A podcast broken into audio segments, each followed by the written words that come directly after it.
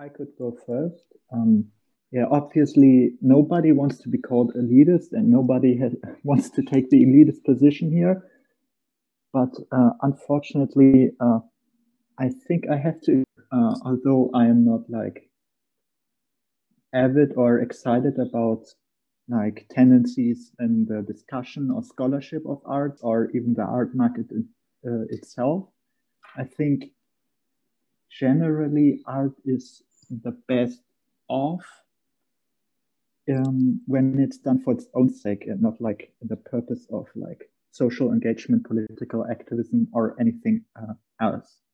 That is just for me uh, because I think art is a typical is a special way of engagement with the world and with the things around it that just like is inherently not suited or not like fitting uh, for the purposes or ideas that go with like political engagement, wanting to change the world, wanting to change minds, or uh, like an deep emotional investment in the world. Okay, I'd like to add that art is the only tool of feeling uh, under someone's skin. I mean, uh, understanding how other people feel, how they live, and it gives you um, much better under, understanding of the world overall, uh, which is very important for a more just world.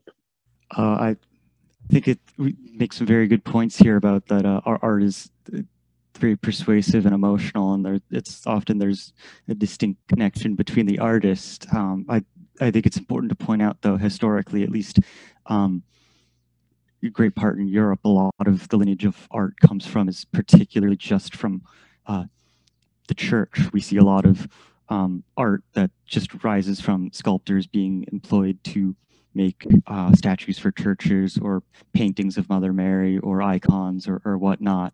And that is a very integral and important connection to the social institutions of Europe, um, where we, we see that people aren't making art for necessarily art's sake or, or for themselves. It's not necessarily a personal expression, but we still consider these a lot of these pieces to be masterpieces. Um, lots of them you can go around in Europe and see them in museums or, or even the original churches themselves or cathedrals. Um, and, and, these are masterpieces. These people who've worked on these have honed their, their techniques and their crafts, and there's been major development in these artistic techniques that these people strive for without having to do it for these, you know, very personal goals. Although you could argue that religious purposes does make it very personal. That's a very good point because when you look at the history of art, a lot of it comes down to patronage. And I, I think for the longest time, the uh, greatest source of patronage was from the church, was from the from the royals, uh, and they would commission art pieces to be done, you know, for ceremonial purposes, for religious purposes, in the um, creation of churches, the uh, creation of religious paintings, of uh, statues to commemorate uh, national heroes, and so on. And so you really see, especially in Europe, this tradition of of art um, as, as, being as being as really being just commissions, really just work, and the artists having to find a way to express themselves through this work. And so when you look at you know the modern day architect when you look at um, the way that they have to take on clients they are unable in a sense unless they are very very famous but to do that you have to be either very talented have the right connections or simply work very long in the in, in, in the industry um, you see that there's this there's this um, tricky dance which you have to do in whereby you're balancing what you want to do as an artist as a designer and what your client wants and whether or not you fulfill um, that fulfill the the obligation that you are being paid to to do. And so that was very much what art was like uh, for most of history um, besides prehistoric i think. Um, in, in asia you don't have you have a similar theme um, but where art was really more artisanal was more uh, I think, specialized, and you had these workshops, especially in Southeast Asia, where people were commissioned to make these ornamental uh, pieces because they would take a long time and they would be shipped to, I mean, well, they would be transported to, um, to I suppose, the landowners and those who had had money. Uh, you know, so that's an interesting point, and it is true about what how what used to be like, especially in, um, you know, for most of human history. I think you raise a really good point here about the, the very integral and long lasting connection between uh, art and money. Often, what we see is like whatever art or, or, artistic movement or, or you know the greats of the the period are propped up are the ones who were funded.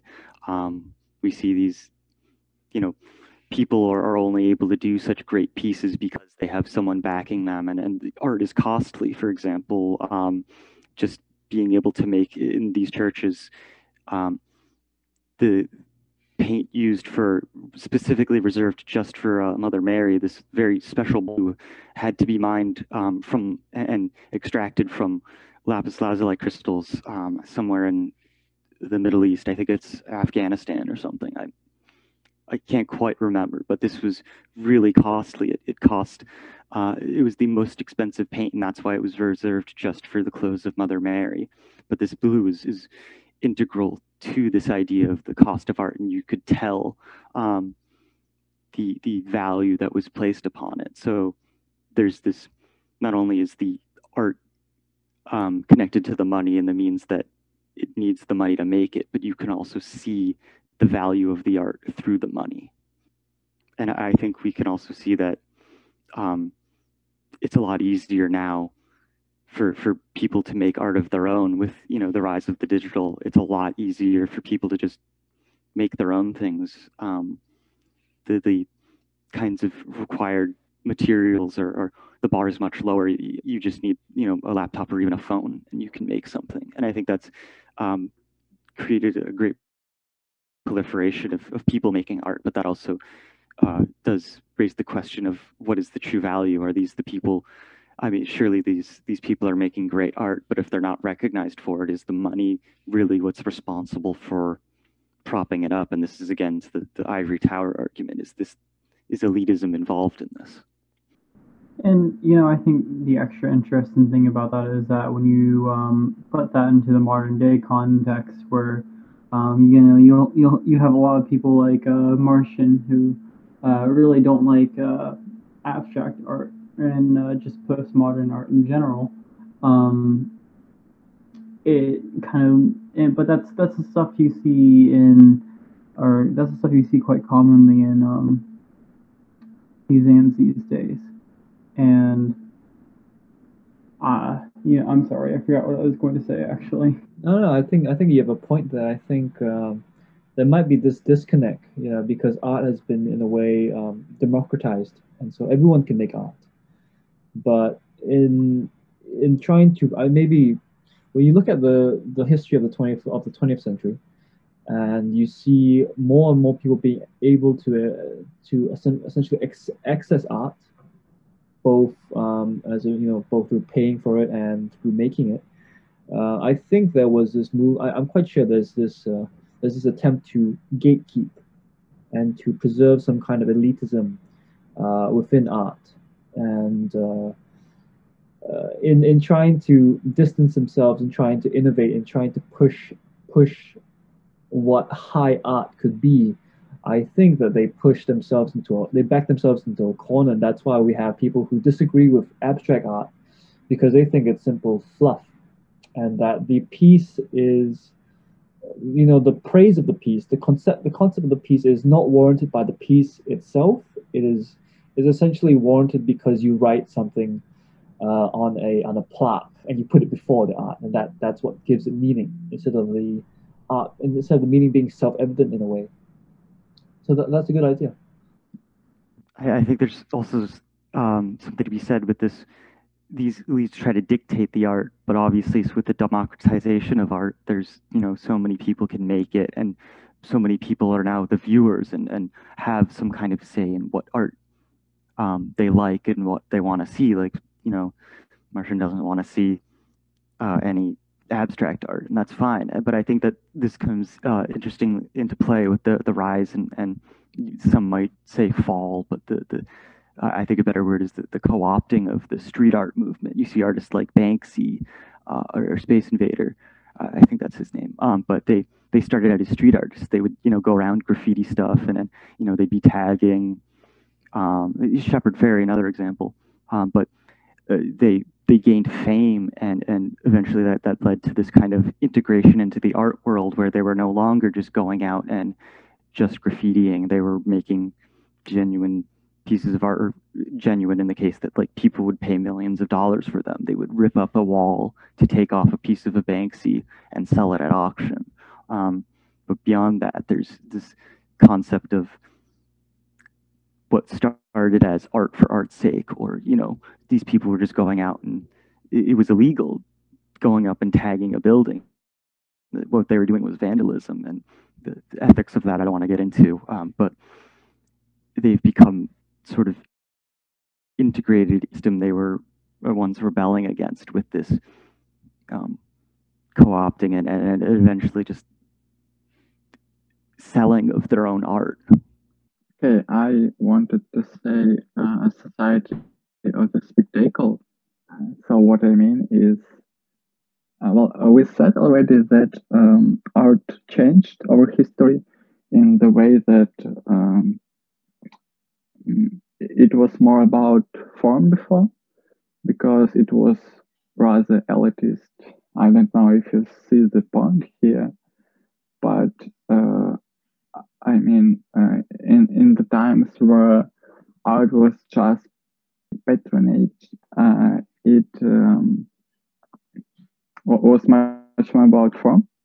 And now, when everyone has access to it, it's uh, rather about content yeah, and uh, in fact, it, in fact, there is so much of content that uh, I don't know. It's too much for me, honestly.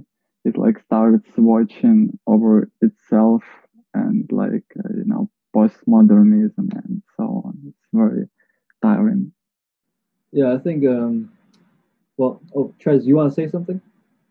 Yeah, I think I I feel what. Um Marcian was talking about, like you can see what um, this uh, equivalence between form and content, especially in audiovisuals, like uh, the films or documentaries, and the American type of film where you know you cannot uh, understand uh, time or the the cracks between time and space like everything in the montage is so uh, fluid so it makes it uh, flow. And you don't have to think at all while you, while you see it. You just digest it you get the story. It's all about the story only the story. In the end film uh, the film ends and that's it. But um, the thing about elitist and uh, political art, I think it also has to do with uh, the media, except the museums, which I, I have really no idea how it works. Uh, the media of uh, television or of cinema, where the production money goes. Like, who is choosing which is the audience and what does the audience wants to see? Like um, the American type of production just uh, assumes that the audience is a consumer that is consuming a commodity. So how can you make art in this context, really? Yeah, that's a good point, and and it's good that you bring up film. Uh, I think there's a lot of threads going in in and out right now. Uh, we have you know Martian talking about uh, postmodernism and, and and so on, and you bringing up film. I find it very interesting how the debate on art is now shifting away from just tech, technically the, the technical aspects. Previously, you know, there were only a very few. Going back to the the history of art, when you look at, there were only a few skilled painters or skilled um, craftsmen at the time, and you would likely have be part of a guild, be part of a um, you, know, you would know who your your contemporaries were, and you would know who was in the schools and who would be coming up and who was the master and so on. And now part of uh, the democratization, I would think, is there's this in a way because everyone can make art, and the idea that everyone can make art has been embraced by high art even. So you look at Andy Warhol, and you look at pop art, and the way he essentially showed how celebrities in themselves have become have become commodified under capitalism and so on. That kind of break break with um, the traditional, not only the break, but the acceptance of the break and the integration of the break into the way people understand and appreciate art.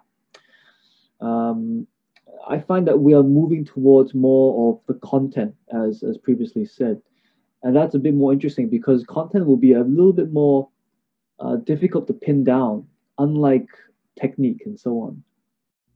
Uh, I, I, think, uh, in a very good point, you bring up the idea of how it's, you know, it's been co-opted the idea that everyone can make art. I think, you know, obviously uh, Andy Warhol and the pop art movement was after Dadaism, but I think Dadaism also kind of there's some great examples of you know Marcel Duchamp's.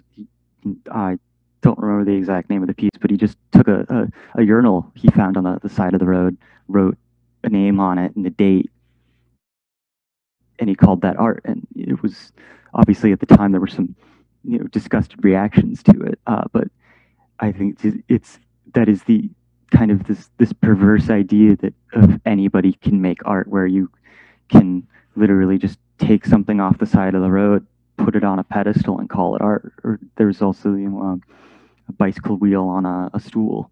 Um, it, it's something anybody could make, and I, have been into plenty of museums where I've seen stuff, and I, I obviously there's something way deeper than just saying, "Oh, I could make that," but there's this kind of not necessarily lack of technique, but this complete just abandonment of technique uh, to prioritize content or, or just the idea where I there's this this one museum Dia Beacon. I went there and there had this this permanent exhibit, uh, which was just string tied up from floor to wall, just kind of crisscrossing, and it was you know very simple, but it was something literally anybody could do, um, and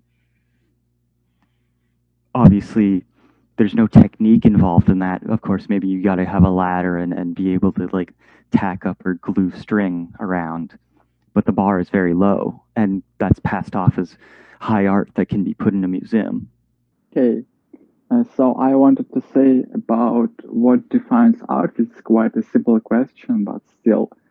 So, uh, said uh, an interesting point about when you put anything in gallery and it becomes art. So what really defines art is people, uh, is when we look at things as it is art and it becomes art. And now everyone uh, looks at everybody as uh, like an object. Everyone uh, becomes art and it sucks. Did you say it sucks? Yes, I did. well, yeah, I think the problem with a lot of this democratization is that while it's allowed a lot of talented young artists, or well, not necessarily young, but artists in general, to become um, to get a chance, you know, uh, to be famous, to get their art out, to produce something worthwhile seeing. On the flip side, it has also uh, produced a lot of random stuff and the problem is that sometimes this random stuff gets put on uh, and, and, called great. And um, I think we can get more into this later. But if you understand what, uh, if you've heard of Sturgeon's law, which says that 99% of everything is terrible, then I think it has um, some application to art. Maybe not 99%, but I think a lot of a lot of art being produced is. I mean, it's fine if you don't want it to be serious, but if you take it seriously and it's still produced like that, well, uh, yeah, might be some problems there. I mean, going into further into democratization of art, um, especially when you have uh, market forces working uh, beneath that, and uh, really motivating that. What what's what? It's not necessarily democratization. It has more to do with um, you know some opening up of access through um, you know I, I you know I went to Walmart to get myself a some pencils and uh, a sketchbook um, and you know spent maybe like 10 15 dollars on that. I don't know if i would necessarily call that democratization um, especially when it comes to things like access because there's also things like trends um, that you need to follow. There are connections that you need to follow. There are certain perspectives that are more prioritized than others. Um, and something else I w- wanted to add when it comes to abstract art right now is that um, you know a lot of people talk about how they can do this the thing that you know if they see a painting um, and it's just a blank canvas with a line going across it you know anyone anyone might look at that and be like oh well i can do that um, but I think what they miss is that a lot of times um, any kind of highly conceptual sort of art isn't necessarily about the technique, of course, it's about the concept. Um, and sometimes there's a lot more about the thought process and um, see the thought process and uh, the journey that you know took someone to make that line um, and call that art for some reason. I think uh, Slime makes a, a, great point here that often with this conceptual art, there's you know, or, or, this this newer, more abstract art, there's a lot of thought behind it, and that's not necessarily something you can see just by looking at it. Like before, where you could tell the true. Uh, of course, there was still uh, subtext and and you know a lot of stuff going on underneath uh, just the surface of a, a piece of art, you could look at it and you could admire the technique or, or just the, the complexity of it, or even maybe the simpleness of it, but just the, the pure um, craft. Uh, with conceptual art, we've, we've gone, you know, there's conceptual art that's so out there. It's, it's, the art itself is literally just, for example, Sol LeWitt, his wall drawings. I hate Sol LeWitt, but that's not because of his conceptual art. It's because I hate the colors he uses. Um, but his art is these wall drawings.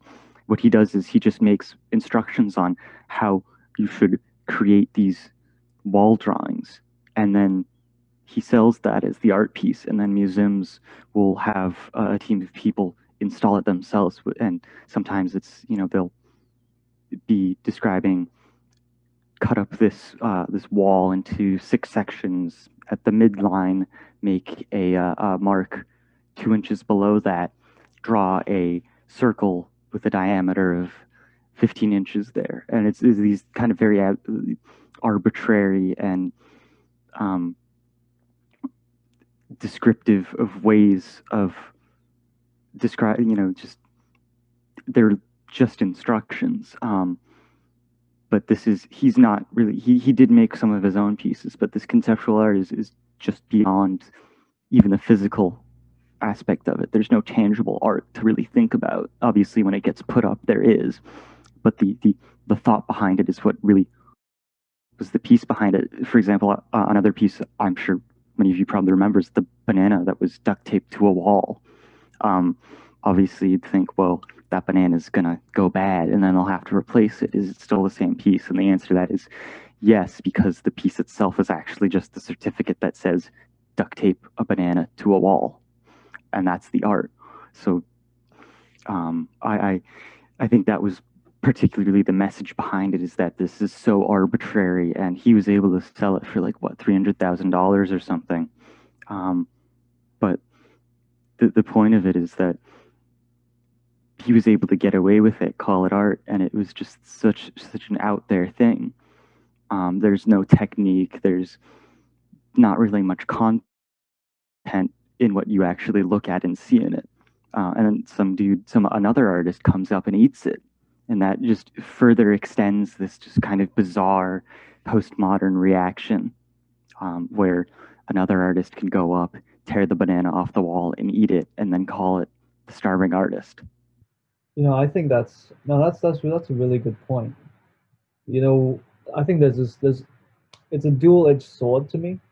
There's this sort of fascination with what can be done with art and the kind of uh, freedom. And you know, it's just it's just crazy that such things can happen, and that such things, and at, at one level, we can un, we can appreciate them as as spectacle. We can appreciate them as art too. We can appreciate the concept, and the concept does make sense, and we can see how that concept is being drawn out. But at the same time, it also feels like posturing to a degree, because essentially anyone can do anything and there is if everyone can do everything then that can in a way i maybe maybe in a, in a way it cheapens the experience because anything can be made into art. And if, if anything can be made into art then what what is art really? And if if i can if i can just stick something to the wall and say oh that's art and that and that can be recognized as a maybe a perhaps you know a, a great a great work of art. Then what does that how does that how does that how do you characterize that? How do you categorize that compared to other previous masterpieces and then we say oh these two things are the same are these two things equivalent. And Aslan brought up a very interesting point just now about democratization and access and I agree that democ- access is not necessarily democratization and when you see the um, who holds the powers to the to the art world so to speak it really is you know the big galleries. It really is the big big name artists and the people in the cultural centers the cultural cities of the world. Uh, if you no matter how good you are if you have no connections and you're working in a small village um, you know you're you're more than likely not going to get your art put out. And so while there's been this idea of democratization whether or not that has actually you know come to pass is a different different thing because everyone can put their stuff up online. The problem is everyone is everyone's doing that. And so if everyone's making noise how do you set yourself apart? How do you make noise wisely? And so that's another dilemma um, that comes up just you know it's not just access alone. So that was interesting. Yeah i think uh, i could like add to that in a way because um, you brought all up that art or especially modern art is more, much more about like the abstract um, content or concept rather than the materials, uh, the technique and the form. But that is also like a form of like elitism because then the question is who judges art, which concept is good, which is bad, and who essentially decides about that because with like classical technique, you can do that rather easy. Here uh, is like especially good uh, use of light, or this one uh, uses like symbols, very intricate. But with modern or abstract art, who is to, to judge that like one art that should express the concept of, let's say, love is better than another one? And he, here you need what is essentially like a recognized authority that is, uh, as Thomas said, expressed to like power uh, in the art community. Uh, would it be like to through money, which is like patronage or uh, the price of an art piece, or like its exposure in galleries, or like recognition by other artists? Okay, I wanted to say that uh, nobody defines what is good I mean, everyone decides for themselves. And like, this is postmodernism for you, I guess.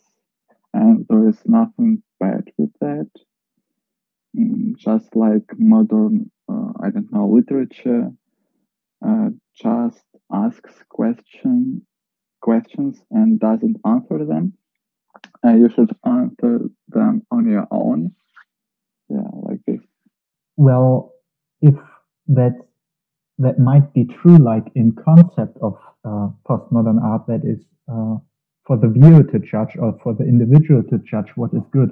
But uh, practically, we uh, we still have like this distinction between what is good art and what deserves to be uh, put in the museum, deserves to be bought, deserves to be uh, presented in art galleries, or which is like bad art. So although this distinction in concept of postmodern art might not be, be there, it certainly is in its practicality. It Seems to me that a great deal of art um, now has a lot to do with um, making statements, um, bringing about social experiments, and um, bringing in larger, larger discussion, as well as a lot of uh, commentary on society, uh, the art world, um, political issues, etc. Um, which is how you get these uh, big interactive um, art installations and how you can um, get these big uh, just uh, pieces uh, that involve people doing things and interacting with the art and seeing how people can um, almost like play with it. It's kind of a form of play in that within that respect. I, I think Slime brings up a, a very good uh, uh, notion here is the idea that um, in, in, this this postmodern uh, state of art that there's this aspect of play in it, and, and, in fact, the viewer is sometimes invited to be a piece of the art. Um, that there's there's the art is transcended just the single piece and gone into including the viewers or the reaction to it or you know, for example, a lot of um, performance pieces um, require, you know, they, they require an audience. Um, there's an interaction being used here, and I think you could say that often there's there's in general a lot of art is an interaction. There's there's ideas being transmitted. There's a a form that people are, are taking in. Um, but it's it becomes a bit more literal. There's messages in, in it, and the, it becomes art once someone starts looking at it or interacting with it. And I think not only, I, I think we could say that uh, in the state of art right now, we have a large depth of interaction with art um, in, in the multi the, multiplicity of forms we can see it in now, whether it's you know digital sculpture, um, uh, you know, two-dimensional art. There's there's so much um, art out there now but there's also, I think, a very large lack of depth to it as well that we see with the digitization and the commodification of it. That there's there's so much of it, um, and and even how it becomes kind of a status symbol to either own art or be able to look at it. You know, these museums they're in cultural centers. All the great pieces are in you know museums that whether they're free or not, it's still to be able to be there is a bit of a, a status signifier. Um, for example, I, I, know a lot of museums now are, are, struggling with this question of whether they should allow photography. And obviously, there's the idea that, you know, a lot of them say, we don't want you to have any flash on because that'll damage the art. But a, a bigger question is the interaction. How well are you interacting with a piece of art if you went there to take a picture of yourself with it? if you're using it as a status signifier, are you really interacting and, and engaging with the ideas that the artist um, intended you to to interact with it with, or, or even you know outside of the artist's intention, are you really seeing it as a piece of art if you're just there to take a picture with it?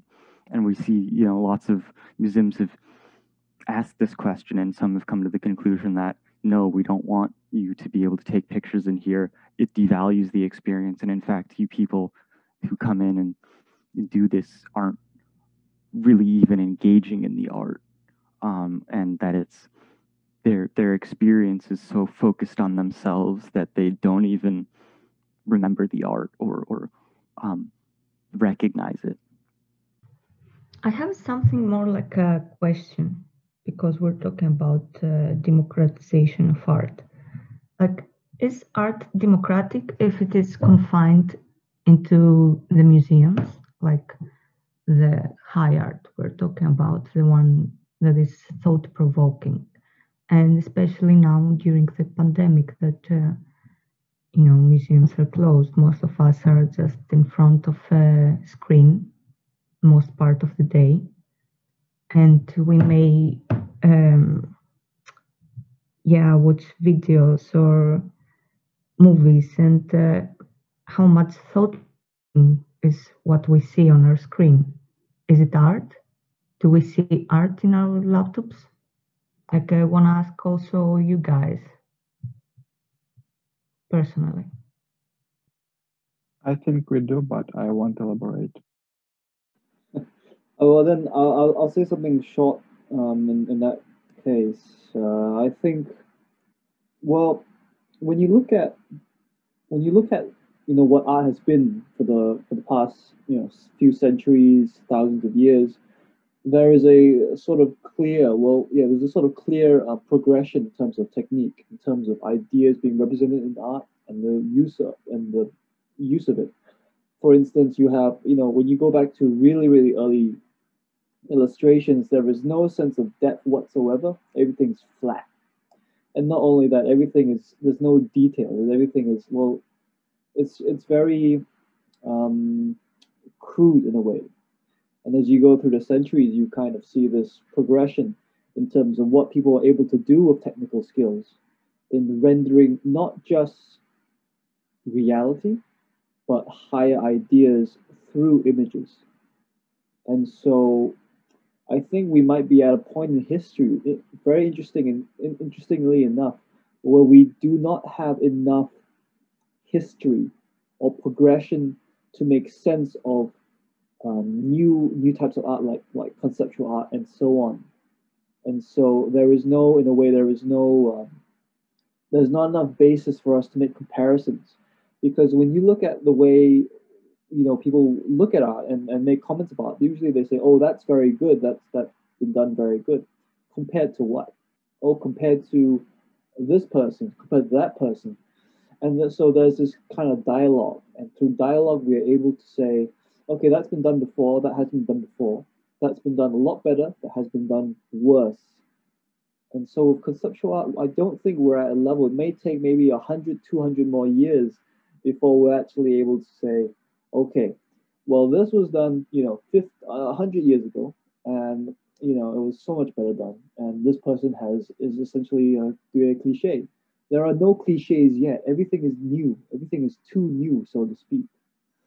Uh, but just just to talk shortly about my own experience, I, I think um, I think it partly goes back to this point that I don't there isn't enough discussion about this for me to um, to really say, oh, if I see art on the screen, is it still art? What kind of experience is it like?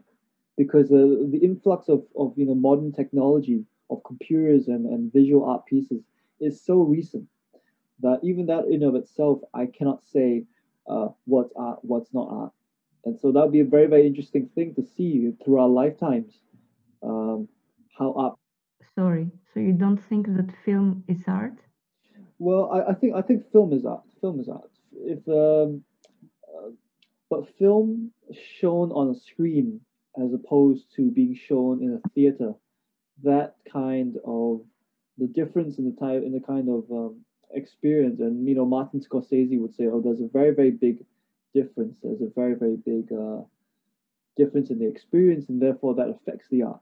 And this dialogue, I think that will have to take a few more years, a few more decades because film is still very young as an art form compared to painting, compared to sculpture, and so on. So I'll be very, very interested to see how it goes. You know, people are very, are very uh, quick to say, "Oh, oh, paint, uh, film is uh, at the end of its lifespan. Oh, we're gonna see something new come up." But no, I don't think that's very fair. When you look at you know, the sense of history, um, art forms, mediums, you know, can take de- can take centuries to mature, and I think we're only just getting started on what film can do. Yeah, I, I agree. But there are also in the museums you can see films that you can find also in the internet. So what is the change in the experience, like the environment or the fact that you pay in a museum or in a cinema while you don't pay from the internet? You may don't pay. That that's that's, that's probably a good point. When you have to pay for something, I suppose you would want to have something out of it, more definite out of it.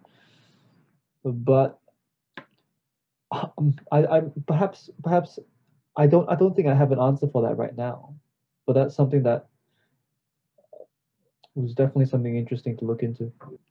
It's cool. I don't think we're searching for answers anyway.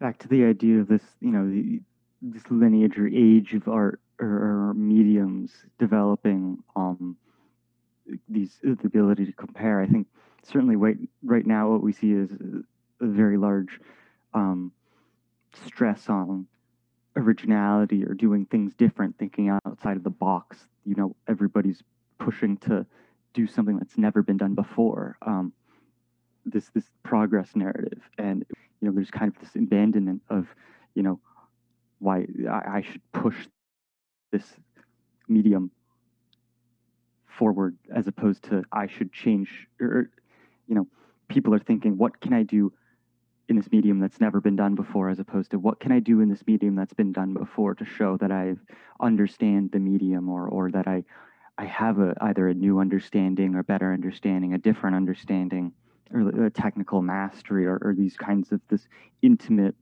relationship with it. Um, for in um, the you know Eastern uh, Chinese brush paintings, there's in general a lot of Chinese art. Um, there's this very big focus on you know, the whole idea of copying the masters is that, um, and also until relatively recently in the Western world, there was this idea of, you know, you get good at art by forging it. You know, a lot of uh, sculpture masters like Michelangelo, Donatello, um, they got their start forging art. Um, but the idea that like this by copying what other people have done or, or, actually really engaging with what has already been done, you get an understanding of why it's done. Uh, and I think one of the, the, best things I ever heard said about the, the medium of, of ink brush painting in China, uh, particularly you know landscape painting, is that it's not about pushing uh, thinking outside the box, but it's about doing the best you can within the box it's this total mastery of technique and understanding. And certainly there's some outliers and things that were look different than others. Um, but it's still just it's a very recognizable medium. But there's still so much richness and, and depth to the pieces themselves uh, and the art form itself that you can understand that, you know, long, long history of it, allows you to compare them and understand the strengths, the weaknesses, and what's actually going on. Okay, so Javin said about uh, Chinese art being about um, making the best you can do in the box instead of getting out of the box. And I would say that this is about uh, old art overall. I mean, even if you take like 19th century, I don't know, uh, like uh, Shishkin, the Russian painter, uh, he just has uh, very good landscapes and they're really good and nobody in modern world can paint even close but they are just these landscapes. Yeah um, also relating to that idea of uh, the importance of technique or mastery uh, especially with european art there is uh, the problem of uh, the overemphasization of like technique because uh, what we saw in the 19th uh, century European industrial world was the focus of technique in this uh, genre that is called uh, historical paintings or historicism, and they are very detailed, very well well worked out in uh, technique, but um, just empty in, uh, in terms of contact. They're just like I, I, we've we've been talking a lot about uh, uh, visual art, um, and I think we have some people here uh, who've, you know, Trez, has tried to uh, bring up the idea of film, and I, I we also have uh, Hammurabi, who's uh, quite well versed in, in um, poetry. That I, I think it'd be interesting to hear your takes on maybe the history of poetry or how it compares. Yeah. So, I mean, it's an interesting segue.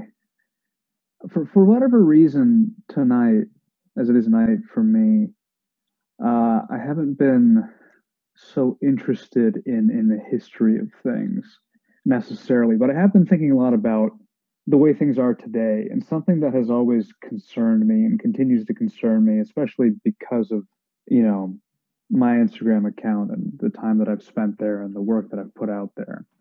Uh, more in general though having to do with this democratization and everything uh, with streaming services and social media and all that the fact that first of all you have generally a collapsing of, of, of art and content where these things are almost synonymous um, for at least a lot of people.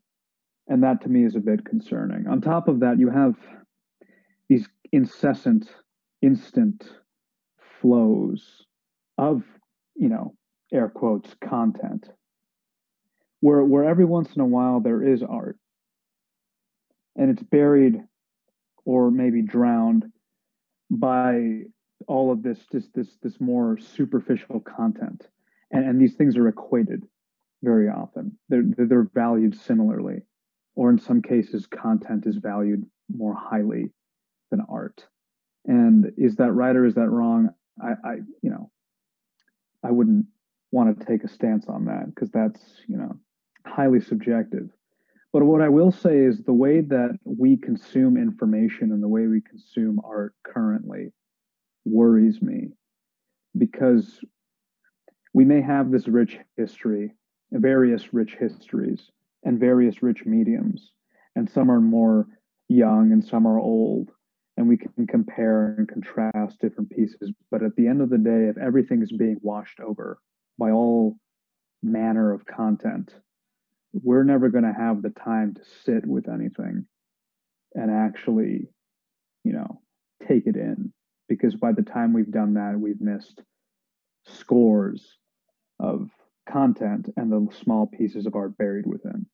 Yeah, I'd say building off of that, right now we have what is a uh, cacophony of um, the world just moving much more quickly, um, the world being as interconnected as it is, as well as um, the increasing nature and increasing pervasiveness of um, spectacle, um, the quote unquote democratization in within what is really a greater hierarchy. So it's really more just um, when when people say democratization, what it really what what they really mean is with this greater spectacle and with this greater interconnectivity, there is more to see and more to look at and you know there's more be more people being exposed to different things. Um, when you have all this stuff going on right now where people are trying to just do as many things differently as possible it is a throw things at the wall and see what sticks kind, kind of scenario um, this is also combined with, you know, even greater market forces influencing certain kinds of uh, trends uh, where profit is more important than anything else um, as well. And yeah, there's there's the spectacle nature of it where you know people really want they want to have their 10 minutes of fame um, or you know they really want their voice to be heard and they'll they'll say anything to get it. Yeah, Slime said that um, a lot of modern art that's trying to get out of the box is just uh, throwing things at the wall and see what sticks. And I'm actually not sure how to uh, think about this. I mean, is it good? Is it bad? What's your opinion, guys? Uh, so uh, the things I'm not so sure it's bad because uh, it's just a way of exploring, just trying different things and seeing what sticks. Nothing wrong with that. Yeah, about this idea of you know throw throw whatever at the wall, see what sticks. Um, I've my, my own art professors have, have told me sometimes uh, that the, the trick for people to get famous or really kind of the the, the detriment of people's fame is that they do do whatever they can. As soon as they get one hit, everything after that is just a derivative of that one piece that blew up. So once you get something good, you're pretty much forced to keep repeating that idea. And obviously, that's not true for every artist you see, but in general, even if it's something they're they were extremely talented in, you can see a lot of artists just abandon that to go for what was was selling or got them notoriety, and then maybe later in their life they came back to it because they they had all their fame and then they were done with it. But this idea of you know, you're very dictated by a style or or, or like you make one thing, everybody likes it, and then you're kind of stuck into that mold. Yeah, there's a lot. I think I think we're entering the territory of, of you know the phenomenon of art and and well really being a bit meta in how and how you know the art industry actually plays out and how uh, you know because we look at artists we all like to think of them in terms of narratives in terms of their life stories and, and the progression of that oh they had this period in their lives where they produced this and so on but in reality it's really a lot of work. And at the point in time they did not they didn't really know that they were making a period. They didn't know that they that this work would have would become part of this greater canon of their of theirs.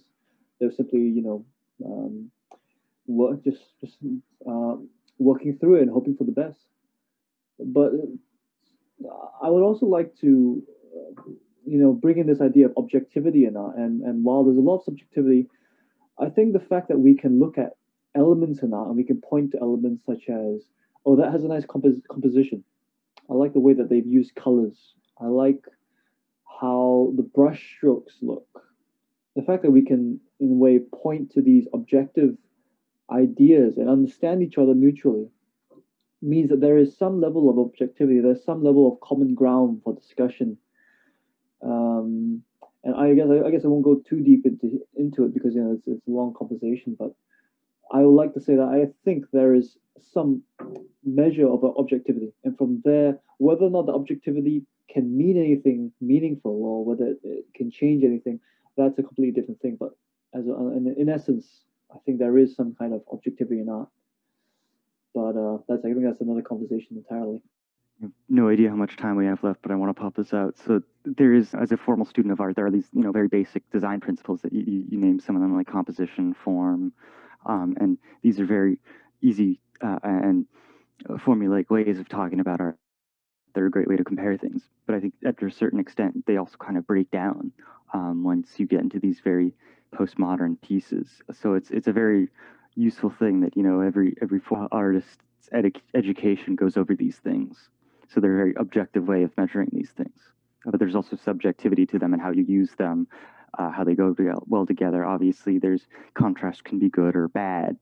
Um, so it's there's objectivity to these categories, but not necessarily in how you use them or combine them. Okay, and now I believe it's time to change thesis. So I'll start and you expand. So recently I had a conversation about nature of inspiration and I had a point uh, about uh, we, what emotions are the source of inspiration. And my point is you uh, can't create art when you are happy because um, happy means that you are calm you don't really care about things uh, and um, and any content uh, could be created only from bad emotions. When you suffer so yeah that's it. I wanted to talk about inspiration.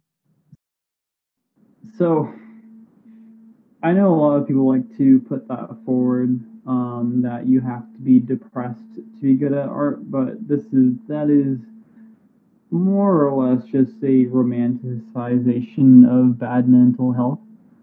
Um, happiness it, as a concept is more of an abstraction, anyways.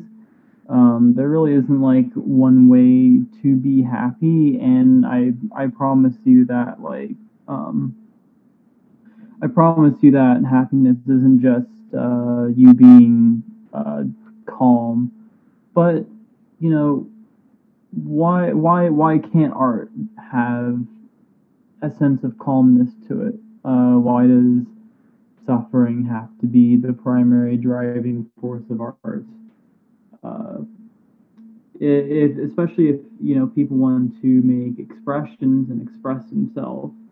Um, I mean, there's so many, um, especially like the Romantic period, um, that was just interested in nature so much. A lot of that, a lot of those paintings, they don't really, or as well as just Impressionist paintings in general, they really don't. I mean, they can talk about sadness and things like that, but a lot of them just really enjoy um, painting scenes and uh, building up things in different ways. So I'm not uh, making art myself, but uh, I'm into writing when I'm ready for it, anyways. But I would like to make a differentiation between inspiration and the kind of birthing process when you're making this piece. I think inspiration can come like after a happy moment. Why not? Like you have a maybe a pleasant memory and you wanna recreate it to understand it better. So this can be happy, this memory, and after the memory you can immerse yourself into thinking or putting yourself um, in front of various different emotions. But uh, maybe, Martin, you were referring to this unhappy situation that comes in the birthing process. And if you were referring to this, I would agree that uh, when you are so immersed into a thought and then you take it to the practice to giving it form and content. I think this is a process where you kind of lose yourself, your ego, your me, and um, you want to feel vulnerable to your environment. I think this uh, is distinguishing between uh, the, the, inspiration or maybe what arises like the the idea of a piece or what makes you want to create something as opposed to the the birthing process the actual creation. Is a, a very uh, important distinguish uh, or a distinction um, I, I make my own art and I feel that like I have moments of inspiration. And I think it may not be true that like you know depression is a, a mother of inspiration. I think what you might say might be more accurate is intense emotions give rise to these, you know, these ideas or inspiration. Um, but I definitely feel the idea of, you know, this, this depression or the sadness um, from the birthing process. Sometimes it's, uh, I like to work digitally. Sometimes it's because I can't quite translate what's in my head um, into the digital aspect or the digital format. And I feel this, you know, I, I either my, my skills aren't good enough or I just can't quite grasp what I wanted. Um, and then there's just the sadness that feels like, yeah, like I, I can't make what I want to make. Other times, if I'm doing something that's more physical, it's, it's, I think there's this melancholy I feel when I do make something and it's over. Um, and, you know, the, I get so absorbed in, in the, the process of creation. And once that's over, this just this emptiness of, of I've you know, basically like spat out this this great idea that I had. I've transformed it from inside myself to outside of myself, and now it's gone. Um, and it just the, the I think there's also something to be said about the the very um, that act. It, once you have something that's made, the, whether it be tangible or, or, digital, there's this kind of temporality to it um, where I, I feel this melancholy, knowing that now that it exists, it can also, at any moment, I could, you know, my data could be corrupted. I could, you know, break my laptop, it would be gone, or a piece could get ripped, and this amazing thing I, I made is now no longer what it used to look like, and it's it's ruined. Um, yeah, I really appreciate these kinds of insights into people's process or, you know, perspective on their own work. But I'm still trying to piece together exactly what I'd like to say. On the topic of inspiration, I suppose it's a very mixed bag for me. Sometimes the things that inspire me are very, very minute details that are so ordinary that they're, you know, very often overlooked by most people. But for whatever reason, they just seize me. And there's an infinite amount of ideas that just pour out of this very, you know, basic thing. And I run with it. And then sometimes I'm gripped by a very, very overwhelming concept. And then I just try to chisel away a small little piece from that large concept that I might be able to put into words. Um, when it comes to happiness or sadness or any of those things, I do agree that I think it's just the level of intensity definitely plays into how inspirational the emotion is. I think positive and negative affect both can inspire. Uh, I do also think that when after inspiration, when the, you know the actual birthing of these works occur, very often for me at least, it's then the absence of that inspiration that's the driving force throughout that process. Uh, and sometimes then it would be the inverse emotion um, that that comes out of the lack of the original. Uh, and I don't know if that's the same for any of you, but that's definitely something that I deal with a lot. And as a result, nostalgia very often comes through in my work because nostalgia is a very inter- interesting collection of longing for something past, generally negative affect and generally positive affect, uh, and, and seems so applicable to almost any artistic enterprise. Okay, so I wanted to answer Slime uh, that he said about um, being depressed as romanticized and so on. Yeah, I think I might confuse art and philosophy. So my original thought was that um, thinking always implies suffering. Uh, I feel like uh, all philosophers are sad people because happy people don't think, they just live.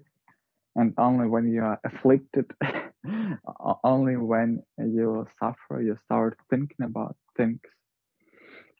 Yeah, and then I somehow implied it to art because in my brain, art and philosophy are very uh, close tied. But I believe it's not the case. And I agree that uh, you shouldn't be sad to create art. I have to just interrupt this one and tell you some artists don't think. Uh, some do, but some don't. Well, you're kind of kind of skipping ahead over there, aren't you? It's sneaky, aren't you? Well, well, you know, just to give a bit more insight into my own process since we're sharing, um, I think part of you know the idea of making art, for me at least, is having the confidence to to to write especially and to trust that what I'm writing is good enough. And one problem I find with a lot of my writing is not that I don't have good ideas, is that I I, I doubt myself and I second guess how it's going to come out. I second guess the result. And while I know that I have the ideas, I know that I know the I have these concepts I I want to share with the world, I'm afraid. I'm afraid that it's not going to come out the way I want it to. I'm afraid that it's going to be less than I think it deserves. And because of that, we have, you know, it causes things in my life such as not working on the piece because I, you know, I just, I just don't feel good about it, or you know, second guessing and then editing too harshly after the fact. Sometimes it's it's warranted. Sometimes the piece genuinely needs some work. Other times, I think I've missed out on a lot of opportunities. And I won't say a waste of time because I think that when something happens, that's exactly the moment it's meant to happen. It couldn't have happened any other time before because, you know, there has to be progression. There needs to be you need to come to that sort of you know that that sort of uh, place in the world, that kind of peace of mind, so to speak, that you were able to produce that that happens at that, that particular moment. But having said that, I think that I need to relax and calm down. And the one thing that is stopping me is myself, really. I need to be brave and trust myself, trust in the process, trust that I know what I'm writing about. And if you write something honestly and you write something true, I think you have a much better chance of getting it right and doing justice to the work than if you doubt yourself and say, uh, go, going back to uh, what uh, Hammurabi said about um, his experience with uh, inspiration, I think a very good point about um, this kind of these two different kinds of inspiration. One that's kind of very branching out. You have many different ideas, and they kind of just spawn and then flow forth. And other ones where you have this very grand overall concept, and you just want to get as, as much of it as you can into something. Um, and I, I think I that definitely feels like different kinds of, of inspiration I've had.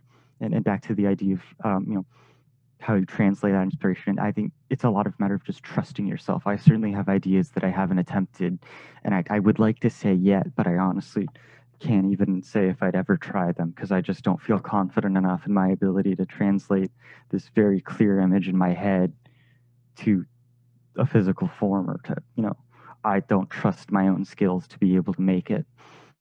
And i feel like as as soon as i start making it i'll lose this inspiration. I'll lose this image in my head because often i find i'll have a very clear piece of inspiration. I'll start working on something and then these little differences start stacking up. I find i can't do something the way i wanted or the you know proportions are off or just like this pose looks really weird or something. So i abandon that and in the end i, I start building it back up and i get inspiration throughout making the piece for a new thing. And what I have is different from what I had in the beginning, but I still feel just as satisfied. But I think there's this certain kind of melancholy for the, the loss of this original inspiration, this great idea I had at the beginning. I was um, doing a documentary for an artist that is he's a friend of mine, and we were really stuck in these conversations where I was asking him um, also about inspiration, but what he wanted to pass through his uh, video work art that he was doing at the moment. And he couldn't tell me because he was still in the process, or well, at the moment, he was telling me that he doesn't want to pass anything. He just wants this to be likable by the people who are going to see it.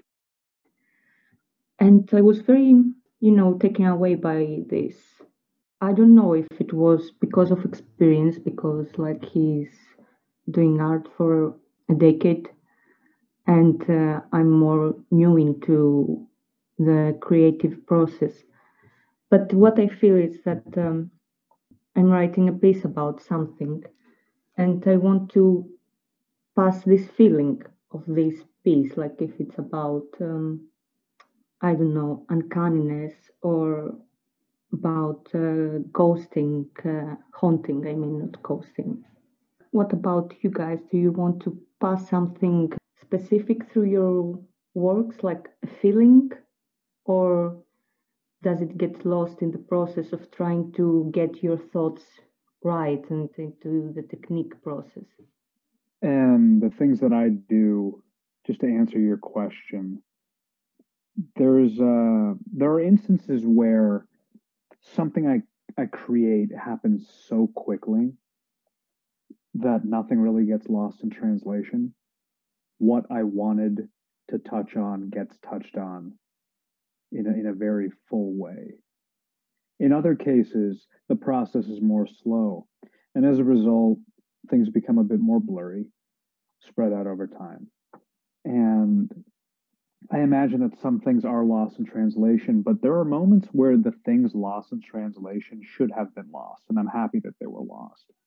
I'm happy that I am able to then find new things that weren't a part of the original concept.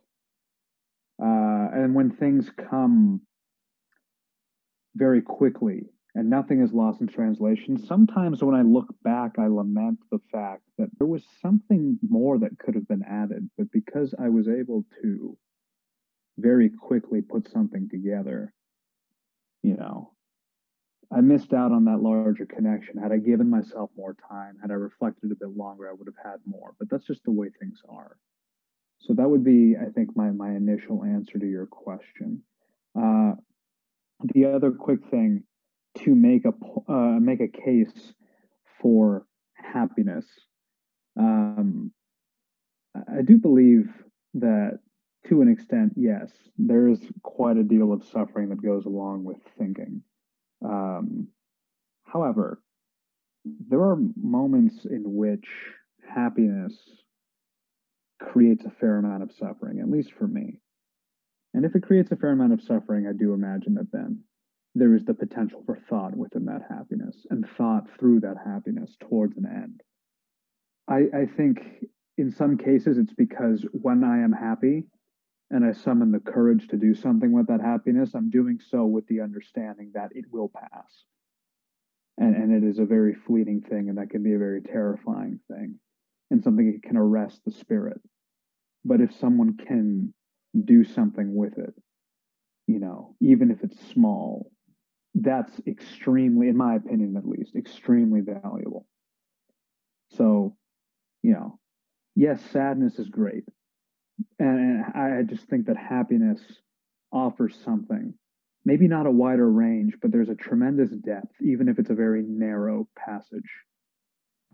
So, when it comes to my own process, um, I I occupy different mediums. Um, right now I do a lot of writing. Um, I am also a um, uh, I also draw and I do um, uh, I, I do some other stuff that I'm not going I'm not going to say exactly what it is just for the sake of my own privacy. Um, but you know the I started you know I, I started getting into um, the thing I'm not going to mention because, or the thing I'm not going to name because of the fact that it just was a lot of fun. And um, I started to take drawing more seriously and um, became uh, interested in actually developing my skill um, as an illustrator, um, motivated uh, by this joy and this interest in this one medium. Um, I think that there's a great deal of just emotional complexity that goes into um, anything.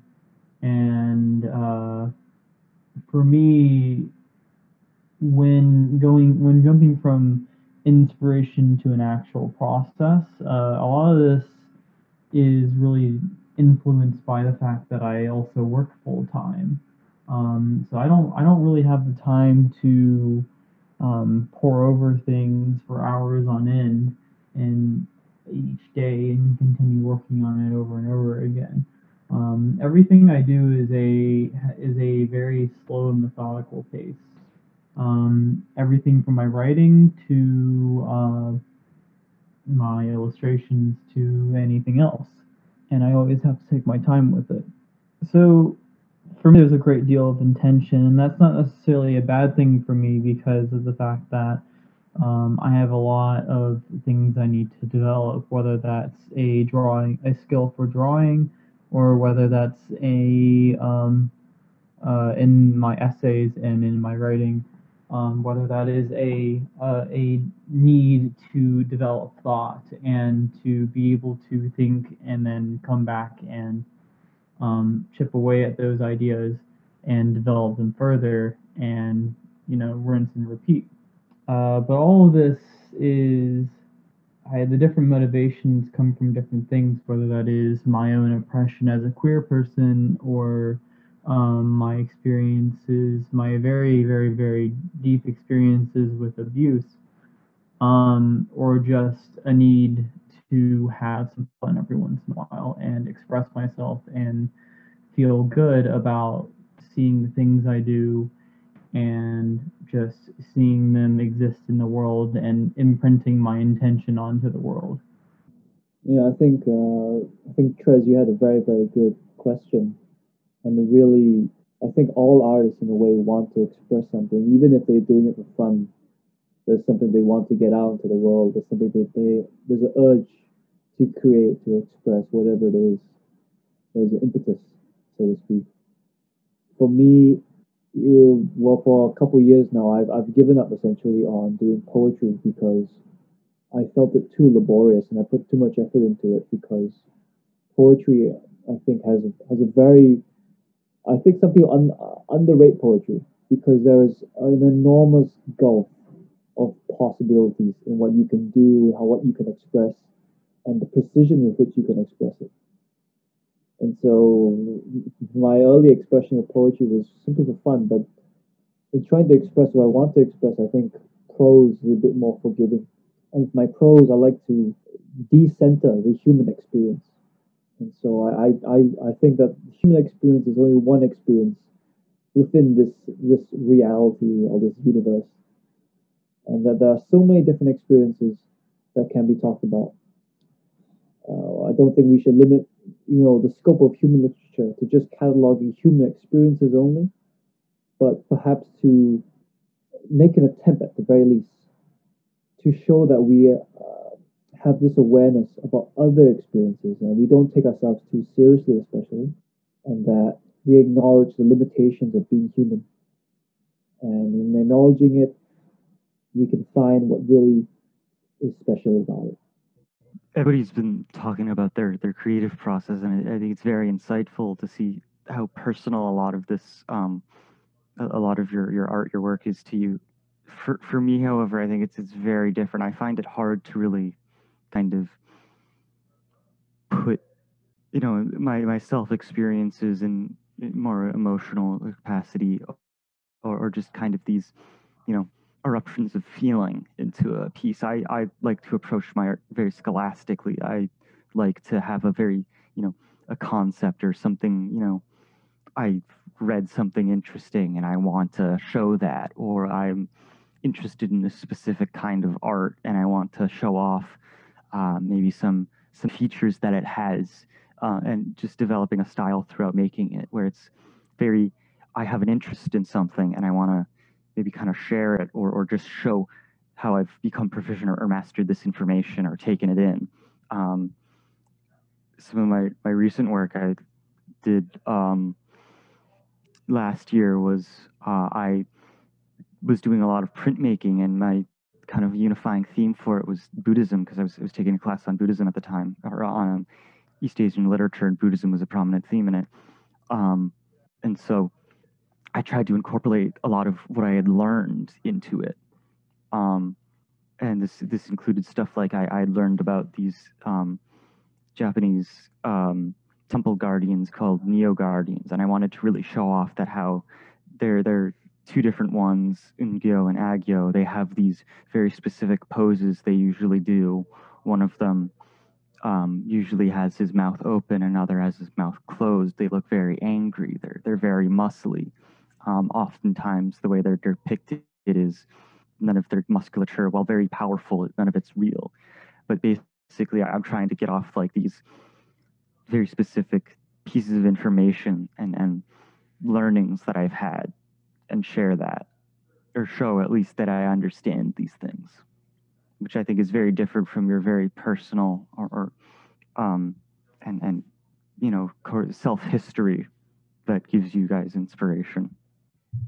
I think that uh, usually when you're studying something, art, literature, writing, whatever, the unis put you into this. Um, test, like learn the rule first and then you can break it. And maybe Gavin was uh, referring to something like this, like the formalism, the form, to learn different forms. But um, I find this uh, chasm, how inspiring can a work be if it's not personal. And of course, the difficult thing is to, when you're doing something that takes a lot of time, it's very difficult to pass something personal, a feeling or a thought.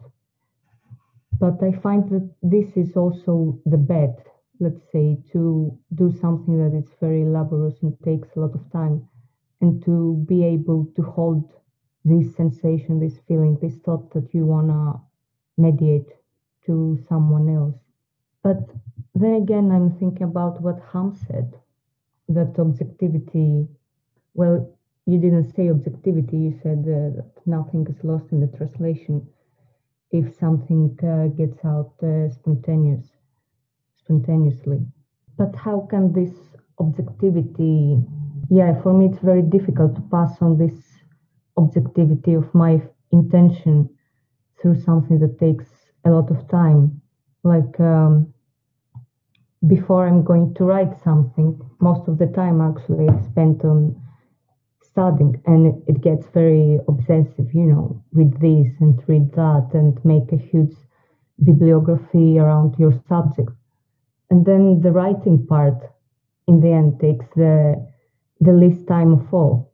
The most part is on the studying and then the half most part is on the editing.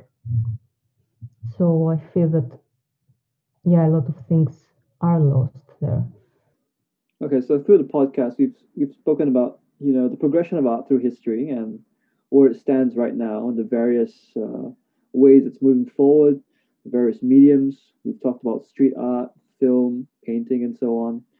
And after that, we've moved into a section where we shared about our own artistic uh, processes and visions and what art really means to us. Uh, you know, it's a. I'm really happy that we got we you know there's been so much sharing and uh, it's interesting stuff. Does anyone have anything else to talk about to wrap this up? I think it was. I, I really appreciate being able to hear everyone's um, views on on inspiration and, and this kind of creative process and how it was is really insightful just to hear this you know people's interpretations of you know I have inspiration, but then there's also this this birthing process and that whole kind of idea really I think it helps me kind of conceptualize my creation of art as well. Yeah, no worries. I mean, you know, we're doing this for fun, you know. It's great to hear all of you too. I also got more courage from Ham's opinion on spontaneity and not lost in translation things when something is quick and yeah, gave me more courage to experiment on this. Yeah, I think uh, you know that's the power of art in a way. It it unifies people, and especially people who are trying to make art. There are some commonalities that we're all going to run into, and so it's a community. You know, It's the art community or is the Discord community? well, this just this small, this small group of people coming together and sharing. I I actually find Theorygram to be like a subculture thing, really. It, it I mean, kind of is, even- yeah. Even Yeah. with this small group of people, we all have like you know, we have several writers, but you know some visual artists too, and I think and even film. So I think there's a, a interesting diversity even among that, also across uh, physical areas because of these time differences we're having to schedule around. But I think you know conversations like this are the future, and as we keep going into the 21st century, we're going to find that more conversations are going to involve people from different disciplines, uh, different parts of the world, and in a way, that's that's the great thing about a globalized world. Everyone, in a way, can can communicate and has a chance to communicate, and such things are now possible. You know, as a Yeah, I think happen before. I, I think it's that something uh, that our listeners should know, listeners should know, that um, three of us are in America and they have like late evening and some have even night. Three of us are in Europe and we have very, very early morning. We're very sleepy. It's One been a of year maybe that I haven't uh, wake that early. I'm happy. Same. I, I'm putting more Okay. effort in here than any school Zoom class. and one one Singaporean having his lunch, well, about to have his lunch. It's been sitting there for a while. But thanks for You joining guys are us. ready for the day or, or to go to sleep, and I'm up at 2 a.m. Got kicked out of my own room for this. Thanks for joining for, for joining this session, guys. Um, here's to uh, the CSC and uh, all the podcast episodes we'll have in the future. Cheers. Yeah, cheers. I'm not gonna drink in the morning already, but consider them one in spirit. Going to do this with some uh, some alcohol by my side, but can't do that in the common room.